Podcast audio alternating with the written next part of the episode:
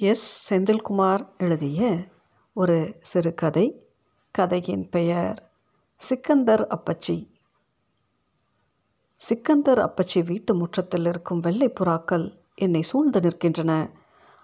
அப்பச்சியும் அப்பச்சியின் அம்மாவும் புறாக்களுக்கு அரிசி மணிகளை தூவி கொண்டிருக்கிறார்கள்.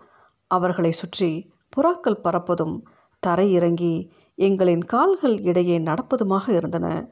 குட்டியான நீளக்கண்கள் கொண்ட புறா ஒன்று என் கால்களை கொத்தியது. வழி தாங்க முடியாமல் நான் கத்துகிறேன். பயத்தில் கண் விழித்து பார்த்தேன். கனவு. பேருந்து செங்கல்பட்டை கடந்து விட்டது. எனக்கு அருகில் தூங்கிக் கொண்டு இருந்தவரை பார்த்தேன். அவர் தன் கையில் செல்போனை இறுக்கி பிடித்திருந்தார். சென்னையிலிருந்து பகல் வேளையில் ஊருக்கு பஸ் ஏறி வருவது. இதுதான் முதல் முறை. சிக்கந்தரப்பச்சி இறந்து போனதை நைனா எனக்கு தகவல் சொன்னதும் செய்து கொண்டிருந்த வேலையை பாதியிலேயே விட்டுவிட்டு கான்ட்ராக்டரிடம் முன்பணம் வாங்கி கொண்டு புறப்பட்டு விட்டேன். சிக்கந்தரப்பச்சியும் அப்பாவும் சிறு வயதிலிருந்தே தோஸ்த் அப்பா ஃபோனில் தாக்கல் சொல்லும் பொழுது அழுது விட்டார். பள்ளியில் அவர்கள் படிக்கிற காலத்தில் கபடி விளையாடுவார்கள். ஐந்தாம் வகுப்பு படிப்புக்கு பிறகு அவர்களுக்கு ரேஷன் கடையில் வரிசையில் நின்று அரிசி வாங்குவதற்கு பொழுது சரியாக இருந்தது. பெரிய பள்ளிக்கு நேரம் தவறி வந்ததால் பள்ளிக்கு வர வேண்டாம் என பெரிய வாத்தியார் அனுப்பி வைத்து விட்டார். அதற்கு பிறகு அவர்கள் படிக்கப் போகவில்லை. அப்பா தச்சு வேலைக்கு போய்விட்டார். அப்பச்சி மாம் தோட்டத்துக்கு உரம் மருந்து அடிப்பதற்கும் வண்டி மாட்டை ஓட்டிக்கொண்டு தோப்புக்கு போகவும் கிளம்பிவிட்டார். சுமையாக்கா சரோஜாக்கா ஃபாத்திமா மீனா பானு முத்து ஆகியோருடன் நானும் பள்ளிக்கு போகும்போது சுமையா அக்கா இந்த விஷயத்தை சொல்வாள். சிக்கந்தர் அப்பச்சியும் முத்தளி ராவுத்தரும் ஒரே வீட்டில் அண்ணன் தம்பிகளாக சந்தோஷமாக இருந்தனர். திருமணம் முடிந்ததும் சண்டையிட்டு பாகவஸ்திரம் செய்து கொண்டு சொத்தை விற்று பள்ளிவாசல் தெருவுக்கு ஒருத்தரும் கீழத்தெருவுக்கு ஒருத்தரும் குடியேறிவிட்டார்கள். சிக்கந்தர் அப்பச்சியின் வீட்டுக்கு பக்கத்தில் தான் ரயில்வே ஸ்டேஷனுக்கு போகிற பாதை இருக்கிறது. வீட்டிலிருந்து ஸ்டேஷனுக்கு போகும் பாதை நெடுக தேன் பூக்கள் பூத்திருக்கும். ரயில் வரும்போதும் ரயில் புறப்பட்டு போகும்போதும் அப்பச்சியின் வீடு கிடுகிடுவென ஆட்டம் காணும். கொள்ளை கதவை திறந்து வைத்தால் ரயில் வருவதை பார்க்கலாம். ரயில் வரும்போது அப்பச்சியின் வீட்டுக்குள் இருக்கும் பெத்தாவுக்கு பற்கள் ஆடும். காய்ந்து சுருங்கிய பழம் போன்ற அவளது முகத்தை வெள்ளை சேலை தலைமுக்காட்டில் மறைத்து வைத்திருப்பாள். இரண்டு கன்னங்களிலும் வரி வரியான கோடுகள் பழுத்து சுருங்கிய மாம்பழத்தை ஞாபகப்படுத்தும். அவள்தான் எங்களுக்கு கதைகள் சொல்லி பயமுறுத்துபவள். ராத்திரியில் அவள் பிசாசு கதைகள் சொல்வாள். பெத்தா மீன் குழம்பை ராத்திரியில் யாருக்கும் தெரியாமல் எறும்பு எங்கே இழுத்துக்கிட்டு போகுதுன்னு தெரியுமா? என எங்களிடம் கேட்பாள். எங்களுக்கு எதுவும் தெரியாது. சிக்கந்தர் அப்பாச்சியின் இரண்டாவது பிள்ளை ஃபாத்திமாவுக்கு பயத்தில் அழுகை முட்டிக்கொண்டு நிற்கும். மூத்தவள் சுமையாக்கா கொஞ்சம் தைரியமானவள். அவள்தான் சரோஜாவையும் மீனாவையும் முத்துவையும் தன்னுடன் உட்கார்த்தி வைத்திருப்பாள். பள்ளிவாசலுக்கு பக்கத்தில் பெரிய எறும்பு புத்து இருக்குது பாருங்க. அங்கே தான் இழுத்துக்கிட்டு போகுது. அந்த புத்துக்குள்ளே பெரிய பிசாசு ஒன்று இருக்குதுன்னு ஆத்தா எங்ககிட்ட சொல்லியிருக்கா என கதையை ஆரம்பிப்பாள். இதை கேட்டதும் முதலில் பானுவும் முத்துவும் பயந்து போய் மூத்திரம் வருகிறது என ஓடி விடுவார்கள் இல்லை என்றால் தூங்குவது மாதிரி கண்களை மூடிக்கொள்வார்கள். நானே இரண்டொரு தடவை கத்தி அழுதிருக்கிறேன். பிள்ளைகள் பயப்படுகிறார்கள் என அலிபாபா கதைக்கு மாறிவிடுவாள். பெத்தா ராத்திரியில் கதை சொல்வாள். பகலெல்லாம் புகையில்லையை மின்று கொண்டு திண்ணையில் உட்கார்ந்திருப்பாள். இன்னைக்கு சாயங்காலம் மழை வரும் என சொன்னால் மழை வந்து வெள்ளம் போடும். நீங்கள் பள்ளிக்கூடம் விட்டு வரப்போ மழையில் நனைஞ்சிட்டு தான் வீட்டுக்கு வருவீங்க என சொல்வாள். அது மாதிரியே நடந்துவிடும். ஊரில் மழை வந்தால் ஒரு நாள் முழுக்க பெய்து ஓயும்.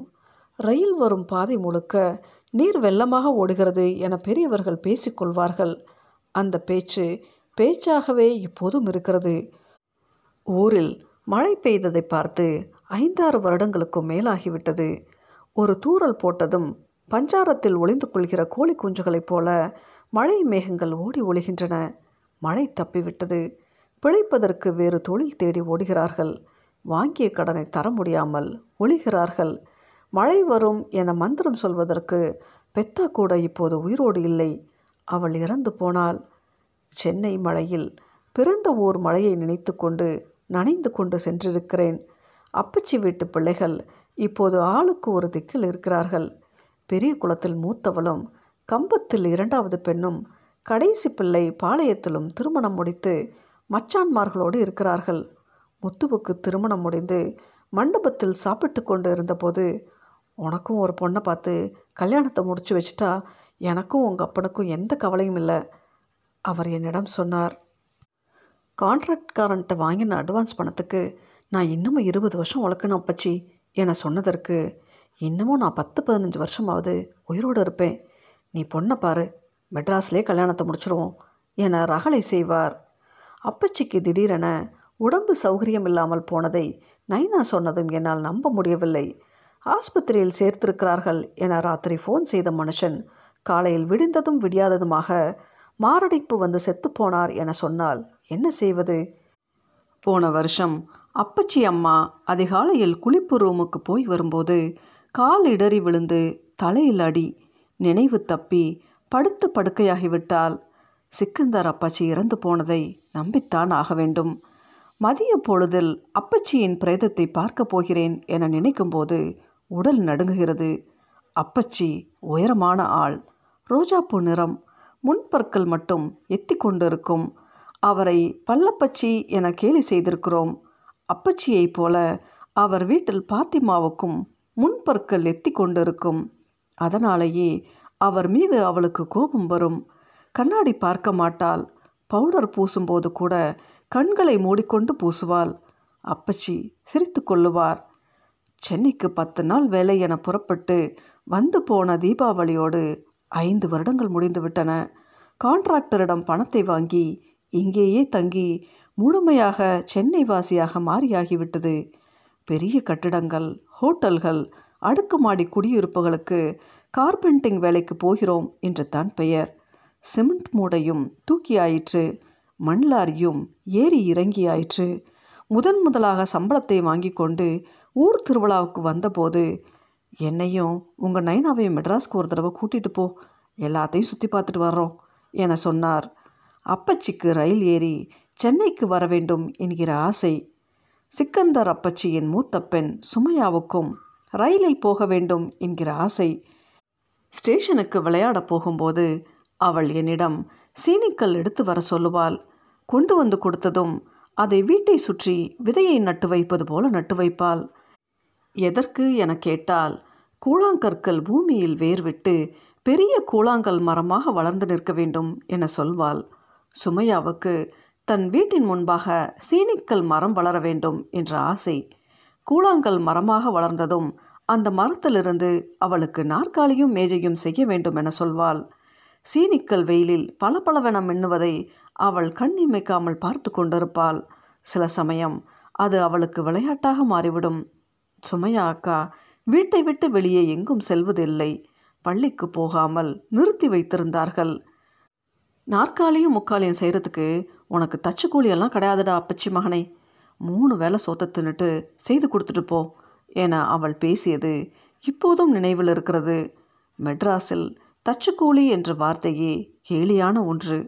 அந்த வருஷம் மார்கழி மாத பணிக்கு ஊரே கம்பளியை போர்த்தி கொண்டு ராத்திரி நேரத்தில் நெருப்பு போட்டு குளிர் காய்ந்து கொண்டிருந்தது. சிறுவர்களுடன் இளந்தாரி பயல்களும் சேர்ந்து கொண்டு பழைய சைக்கிள் டயரை கொளுத்தி வேடிக்கை காட்டி கொண்டிருந்தார்கள். அன்று தான் சுமையா அக்கா குமரி ஆனால் அவளுக்கு தலைக்கு நீர் ஊற்றி பட்டு சேலை உடுத்தி கல்யாண பெண் போல சிங்காரித்தனர். மல்லிகைப்பூவை வாங்கி தலை நிறைய வைத்து விட்டார்கள். காலுக்கு புது கொலுசு மாட்டி விட்டார்கள். வீதியில் எரியும் நெருப்பு ஜுவாலையின் நிறத்தைப் போல இருந்தால் சுமையா அக்கா ஏழு நாட்கள் ஏழு நிற பட்டுப்புடவையில் ஏழு அலங்காரம் செய்து சுமையாவுக்கு கரிசோறும் பலகாரமும் கொடுத்து வந்தார்கள். நான் அப்பா அம்மா சரோஜா அக்கா முத்து மீனா ஆகியோர் அவளை பார்க்க சென்றிருந்தோம். சுமையா அக்கா அதற்கு பிறகு வாசலுக்கு கூட வந்து நிற்பதில்லை. பெரிய குளத்திலிருந்து வந்த பிச்சையாராவுத்தர் தன் மருமகளுக்கு சரம் சரமாக மாங்காய் மாலைகளும் நாடோடி மன்னன் குச்சி நெக்லஸும் சீதனமாக கொண்டு வந்து கொடுத்தார். மைதீன் மச்சானுக்கும் சுமையாவுக்கும் திருமணம் பேசி முடித்தார்கள். திருமணம் முடிந்ததும் சுமையா பெரிய குளத்து பெண்ணாகிவிட்டாள். குதிரை வண்டியில் ஏறி பஸ் ஸ்டாண்டுக்கு போகும்போது அவள் அழுது விட்டாள் அவளுக்கு திருமணம் முடிந்த அடுத்த மாதமே சரோஜா அக்காவுக்கு நைனா மாப்பிள்ளை பார்த்து விட்டார். திம்மை நாயக்கன் பட்டியில் தச்சு வேலை செய்கிற மாப்பிள்ளை. ஏழைக்கு எத்த எள்ளு உருண்டை என பழமொழி சொல்லிக்கொண்டு பெண்ணையும் மாப்பிள்ளையும் குதிரை வண்டி கட்டி ஊருக்கு அனுப்பி வைத்தார். சரோஜா அக்காவுக்கு ஒரே ஒரு கவலை. நாடோடி மன்னன் நெக்லஸ் தனக்கு நைனா செய்து தரவில்லை என கோபத்துடன் சென்றாள். பேருந்து விழுப்புரம் கடந்து அத்துவானமான ஒரு இடத்துக்குள் நுழைந்தது. மூத்திரவாடையும் பாட்டு சத்தமும் நினைவுகளிலிருந்து என்னை உசுப்பி விட்டன பஸ்ஸில் அமர்ந்திருந்தவர்கள் அவசரமாக இறங்கிக் கொண்டார்கள். தண்ணீர் பாட்டிலும் பிஸ்கட்டும் என்னிடம் இருந்தன. வெறுமனே பஸ்ஸை விட்டு இறங்கி செல்ல மனமில்லை. பாட்டு சத்தம் நின்றது காது வலி நின்றது போல இருந்தது. கடையில் வரிசையாக கூல்ட்ரிங்க்ஸ் பாட்டில்கள் அடுக்கி வைத்திருந்தார்கள். எந்த இடத்தில் கலர் பாட்டிலை பார்த்தாலும் ஃபாத்திமாவின் ஞாபகம் வந்துவிடும். அவள் நன்னாரி சர்பத்தில் டபுள் கலர் சர்பத் போட்டு தருவாள். கண்ணாடி டம்ளரில் முதலில் சிவப்பு கலரும் அதற்கு மேல் பச்சை கலரும் ஒன்றுடன் ஒன்று கலக்காமல் தருவாள். அது அவளுக்கு எப்படி தெரிந்தது என தெரியவில்லை. ஒரு வித்தையைப் போல செய்வாள். டபுள் கலர் வித்தை சுமையா அக்கா திருமணம் முடிந்து ஏழு எட்டு மாதங்களுக்கு பிறகு ஒரு நாள் விஜயா ஹோட்டலில் காஃபி சாப்பிட நைனாவும் அப்பச்சியும் போயிருந்தார்கள். அவர்களுடன் நானும் சென்றிருந்தேன். ஒரு நாளாவது மொறுமொறுவென ஸ்பெஷல் தோசை வாங்கி தர மாட்டார்களா என டேபிளில் உட்கார்ந்திருந்தேன். டிகாஷன் ஸ்ட்ராங்காக ரெண்டு காஃபி என சொல்லிவிட்டு உட்கார்ந்து கொண்டார்கள். சிக்கந்தர் அப்பச்சி அணைக்கரப்பட்டி வயலை குத்தகை தொகையிலிருந்து காப்பந்து செய்ய முடியல அப்பச்சி மகனே. குத்தகைக்கு பணம் கொடுத்தவன் பணத்தை கேட்டிருக்கிறான். பணத்துக்கு நான் தவணை கேட்டிருக்கிறேன். தவணை மீறினா வாய்தா தரமாட்டானாம். கிரயம் செய்து பணத்தை கொடுன்னு வாசற்படியில் நின்று சத்தம் போடுறான் என்றார். தம்ளரில் இருந்த காஃபியில் ஈ விழுந்து சுற்றியது. அந்த ஈயினால் மேலெழுந்து வர முடியவில்லை. அதை நான் அப்போது விளையாட்டு போல பார்த்து கொண்டிருந்தது. இப்போதும் ஞாபகத்தில் இருக்கிறது அதற்கு பிறகு அப்பச்சியினால் கடனிலிருந்து மீள முடியவில்லை. நைனா முத்தலிப் ராவுத்தரிடம் பேசி பார்த்தார். அவரும் நைனாவைப் போல விரலுக்கு தக்க வீக்கம் என பழமொழி சொல்லி பணம் இல்லை என அனுப்பி வைத்து விட்டார் சுமையா அக்கா பேறு காலத்துக்காக ஊருக்கு வந்தால் ஐந்து ராந்தலில் குதிரை வண்டி பிடித்து அவளை வீட்டுக்கு அழைத்து வந்தார்கள். அவளுக்கு தினந்தோறும் ஒரு பலகாரம் செய்து கொடுத்தார்கள். ஆஸ்பத்திரிக்கு அழைத்து போனார்கள். அவளுக்கு இன்னமும் வெட்கம் போகவில்லை. தெருவில் நடப்பதற்கு வெட்கப்பட்டாள். ஆனால் டாக்டர் அம்மா தினமும் நடக்கணும் என சொல்லிவிட்டார்கள். சுமையாவினால் அவளது வயிற்றில் இருக்கும் பிள்ளையை தூக்கி கொண்டு நடக்க முடியவில்லை. உஸ் புஸ் என மூச்சு வாங்கி கொண்டிருந்தாள். சுமையாவுக்கு பெண் குழந்தை பிறந்தது. வெள்ளை நிறத்தில் மைதியின் மச்சானின் மூக்கையும் ஏறு நெத்தியையும் வாங்கி கொண்டு இருந்தது காலையில் பிள்ளைகள் யாரும் பள்ளிக்கு போகவில்லை. மிட்டாய் கொடுப்பதும் ஆஸ்பத்திரிக்குள் ஓடுவதுமாக விளையாடி கொண்டிருந்தார்கள். சுமையாவும் அவளது பிள்ளையும் ஆஸ்பத்திரியிலிருந்து வீட்டுக்கு வந்த பிறகு ஃபாத்திமா பள்ளிக்கு போகவில்லை. ஃபாத்திமாவுக்கு வேலை சரியாக இருந்தது. அவளது அம்மாவுக்கு துணையாக இருட்டு சமையலறைக்குள் உட்கார்ந்து வேலை செய்தாள். பாத்திமா பள்ளிக்கு போகாததால் அவளுடன் படிக்கும் பிள்ளைகள் அவளை தேடி வந்தார்கள். சுமையா அக்கா தான் பள்ளிக்கூடத்துக்கு போக வேண்டாம்னு சொல்லிருச்சு.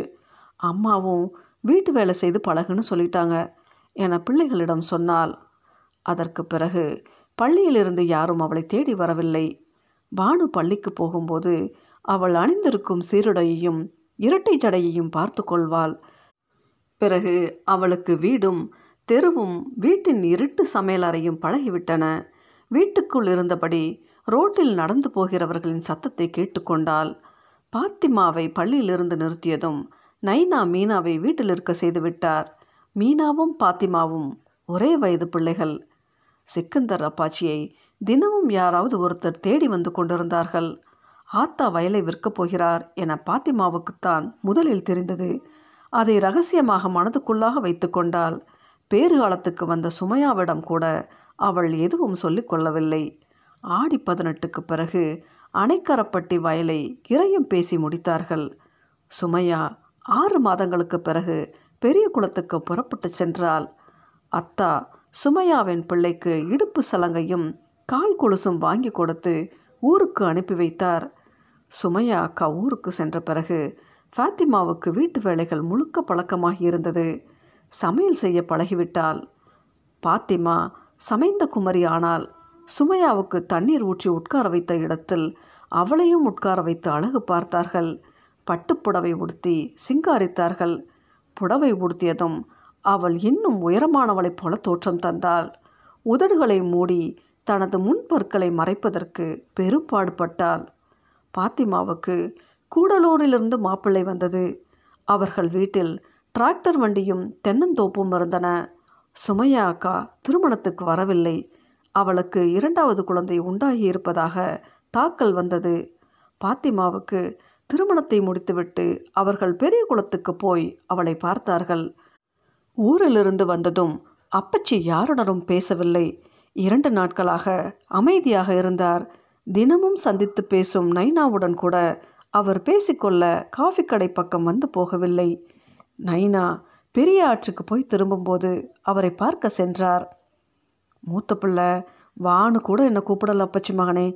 இன்னும் நான் எந்த சொத்தை விற்று அவங்களுக்கு தர்றதுன்னு தெரியலை. இன்னமும் அவங்களுக்கு கோபம் குறையலை. நீ என்ன வச்சுக்கிட்டா தரமாட்டேன்னு சொன்ன? இருந்தால் கழுதை கொடுத்துட்டு வர்ற ஆள் தானே கழுதைகளுக்கு தெரியலையே. பாத்திமாவின் திருமணத்துக்கு முன்பு மைதீன் மச்சான் தனது தோட்டத்துக்கு அருகில் இருக்கிற தோப்பை குத்தகைக்கு வாங்குவதற்கு அப்பச்சியிடம் பணம் கேட்டிருக்கிறார். கடன்காரர்களுக்கு தர வேண்டிய பணத்தையே தர முடியாத மனுஷனுக்கு புது சோதனை. பணம் இல்லை என சொன்னதால் சுமையா கோபப்பட்டு கொண்டால் பெரிய குளத்துக்காரர்கள் யாரும் திருமணத்துக்கு வரவில்லை.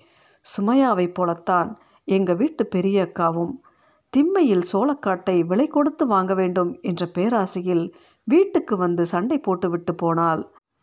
நைனா இந்த கழுதைகள் நடக்கிறத விட்டுட்டு பறக்கிறதுக்கு ஆசைப்படுது. என்ன நிலைமைக்கு ஆகப் போகுதுன்னு தெரியல என புலம்பினார். பேருந்து திடீரென தன் வேகத்தை குறைத்து கொண்டு நின்றது. வெயில் கண்களை கூச செய்தது. நடு ரோட்டில் ஒரு விபத்து நடந்திருந்தது.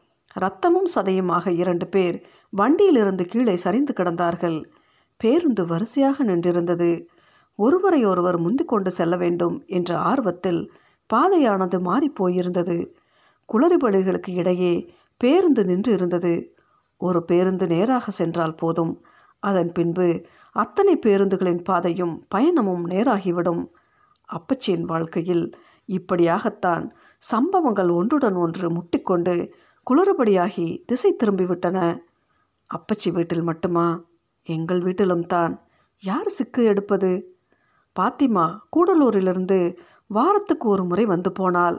அவளுக்கும் அவள் மச்சானுக்கும் தினமும் சண்டை வருவதாக முறையிட்டாள். அவளால் இனிமேற்பட்டு கூடலூரில் இருக்க முடியாது என அழுதாள். கூடலூருக்கு போனதற்கு பிறகு அவள் கருப்பாகிவிட்டாள். அவளை சாணம் தட்ட சொல்கிறார்கள். கூடை நிறைய சாணத்தை அள்ளி போட்டு டிராக்டரில் கொண்டு போய் போட சொல்கிறார்கள் என முறையிட்டாள். சாணம் அழுறதுக்கு இஷ்டம் இல்லைனா பேசாமல் கூப்பிட்டுட்டு வீட்டோட வச்சுக்கிடுங்க. மாப்பிள்ளைக்கு வண்டி ஓட்ட தெரியும். ஆட்டோ ஓட்டட்டும். இல்லைன்னா டிரைவர் லைசன்ஸ் வச்சுருக்கான். கவர்மெண்ட் வேலை வாங்கி கொடுங்க.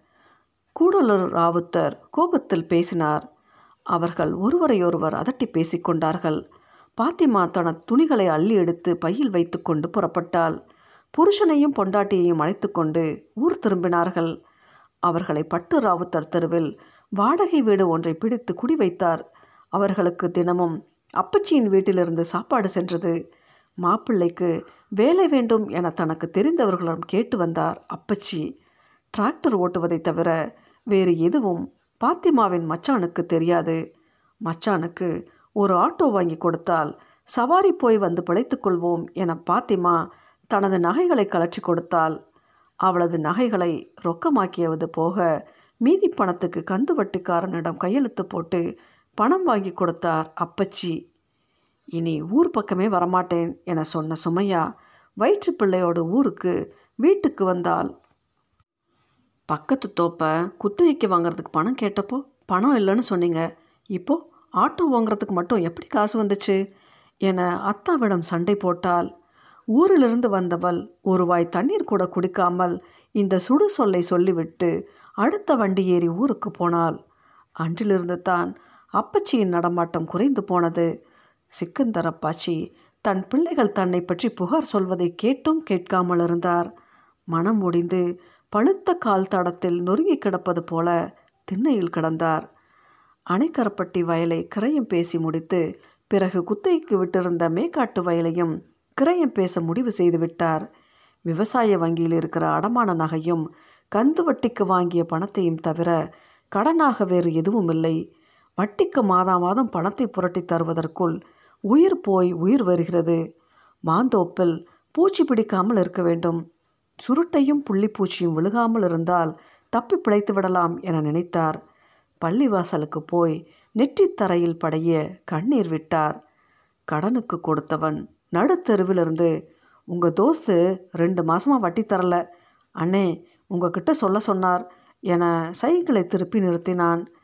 கந்து வட்டிக்காரன் சைக்கிளை திருப்பி நிறுத்தினால் தன்னையும் அவனுடன் கடைக்கு அடைக்கிறான் என அர்த்தம். அவனுடன் கடைக்கு போய் திட்டு வாங்கி கொண்டு வந்தார் அப்பா.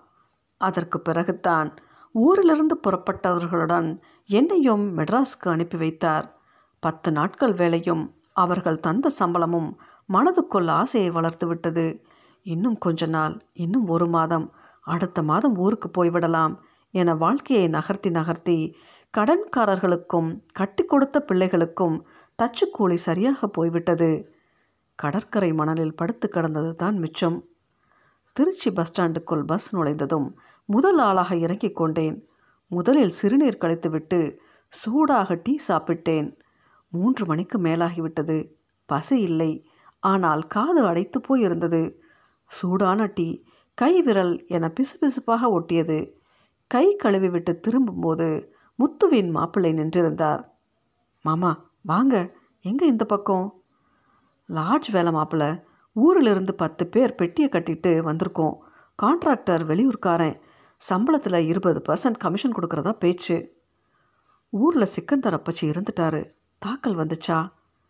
முத்துவை ஊரில் விட்டுட்டு அடுத்த பஸ்ஸை பிடிச்சி வந்து இறங்குறேன். நீ நிற்கிற மெட்ராஸ் வேலை எப்படி இருக்கு? அவருக்கு டீ வாங்கி கொடுத்து விட்டு நின்றிருந்தேன்.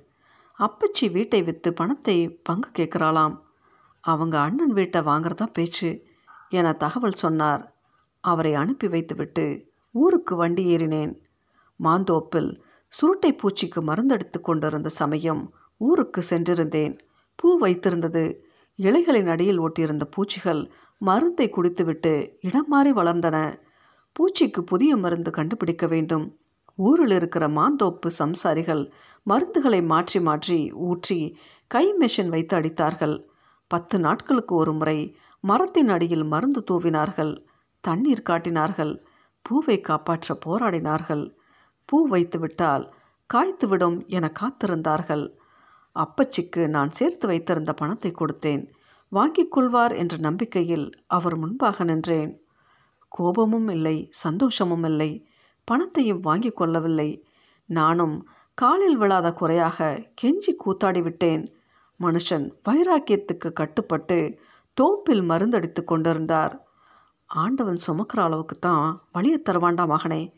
என்னோட வழியை நான் தாண்டா சுமக்கணும். தோல் மாற்றி விட்டேன்னா களவாணி பயலேன்னு மேற்கொண்டு சோதனை தந்துடுவான். என் கஷ்டம் என்னோடு இருக்கட்டும். உன் அக்கா தங்கச்சிக்கு கொடுத்து நீ நல்ல பிள்ளையா இரு என அனுப்பி வைத்தார். அதற்கு பிறகு அவரை நான் பார்க்கவில்லை. பஸ்ஸை விட்டு இறங்கியதும் தெருவுக்கு சென்றேன். வீட்டுக்குள் நுழைந்தபோது ஊதுபத்தியின் வாசமும் பன்னீரின் வாசமும் முகத்தில் அடித்தது. ஹோவென அழுகை சத்தம் அறை முழுவதும் நிறைந்திருந்தது. அப்பச்சியின் முகத்தை பார்க்க வேண்டும் என்கிற ஏக்கம் என் கண்களில் நீரை வரவழைத்து வாய் விட்டு அழுதேன். கர்ச்சிப்பை எடுத்து வாயை பொத்திக்கொண்டேன் சிக்கந்தர் அப்பச்சியின் முகம் ரோஜாப்பூவைப் போல இருந்தது. அவருக்கு அருகே சுமையா அழுது கொண்டிருந்தாள். அவளது கண்களில் நீர் இல்லை. ஆனாலும் அவள் வாய் விட்டு ஒப்புக்கு அழுவது போல அழுதாள். சற்று தள்ளி பாத்திமாவும் அவள் அருகே பானுவும் அமர்ந்து அழுது கொண்டிருந்தார்கள். ஊரிலிருந்து சரோஜா அக்காவும் மீனாவும் முத்துவும் வந்திருந்தனர். அவர்களது கண்கள் சிவந்திருந்தன. நைனா வெளியே அப்பச்சிமார்களோடு உட்கார்ந்திருந்தார். மரக்கா பெட்டியும் அதன் அருகே ஜாதிக்காய் பெட்டியும் முற்றத்துக்கு நடுவே இருந்தன. அங்கு வந்து அமர்ந்து கொண்டேன். அப்பச்சியை பார்த்ததும் என் கவலையும் வேதனையும் குறைந்தன எனத்தான் சொல்ல வேண்டும். மூன்று பெண்களும் விட்டது பாரம் என கை கழுவி கொள்வார்கள் வீட்டை விற்று பணத்தை கொடுத்தால் போதும் கிளம்பி விடுவார்கள். நான் மெதுவாக நடந்து முற்றத்துக்கு கிழக்கு பக்கத்தில் இருக்கிற அறைக்கு சென்றேன். அங்குதான் முன்பு பெத்தா படுத்து கிடந்தாள். இப்போது அப்பச்சி அம்மா படுத்து கிடக்கிறாள். அறையின் கதவு திறந்து இருந்தது அவள் கட்டிலில் படுத்து கிடந்தாள். அவளுக்கு அத்தா இறந்தது தெரியாது எனத்தான் சொல்ல வேண்டும். அத்தா இறந்தது மட்டுமல்ல உலகத்தில் என்ன நடக்கிறது என்பது கூட அவளுக்கு தெரியாது.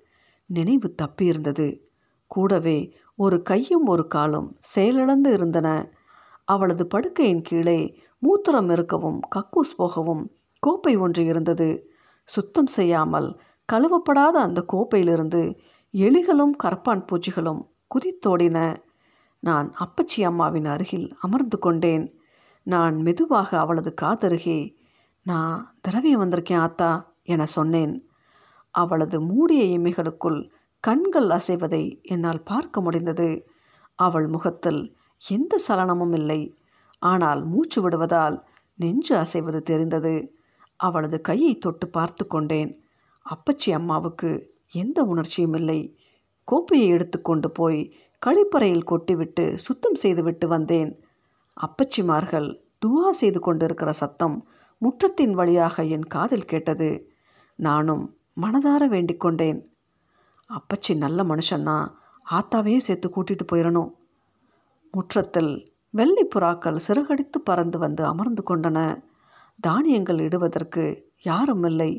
இருந்தாலும் புறாக்கள் வழக்கம் போல அப்பச்சியையும் அப்பச்சி அம்மாவையும் பார்க்க வந்துவிட்டன என் அருகே புறாக்கள் வந்து நிற்கும் என முற்றத்துக்கு வந்து நின்றேன்.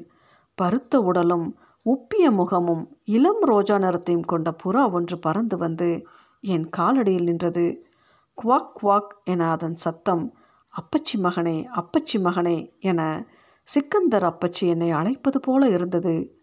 என்னையும் அறியாமல் அழுதேன். அப்பச்சிமார்கள் துவா செய்து முடித்திருந்தார்கள். எஸ். செந்தில்குமார் எழுதிய இக்கதையின் பெயர் சிக்கந்தர் அப்பச்சி.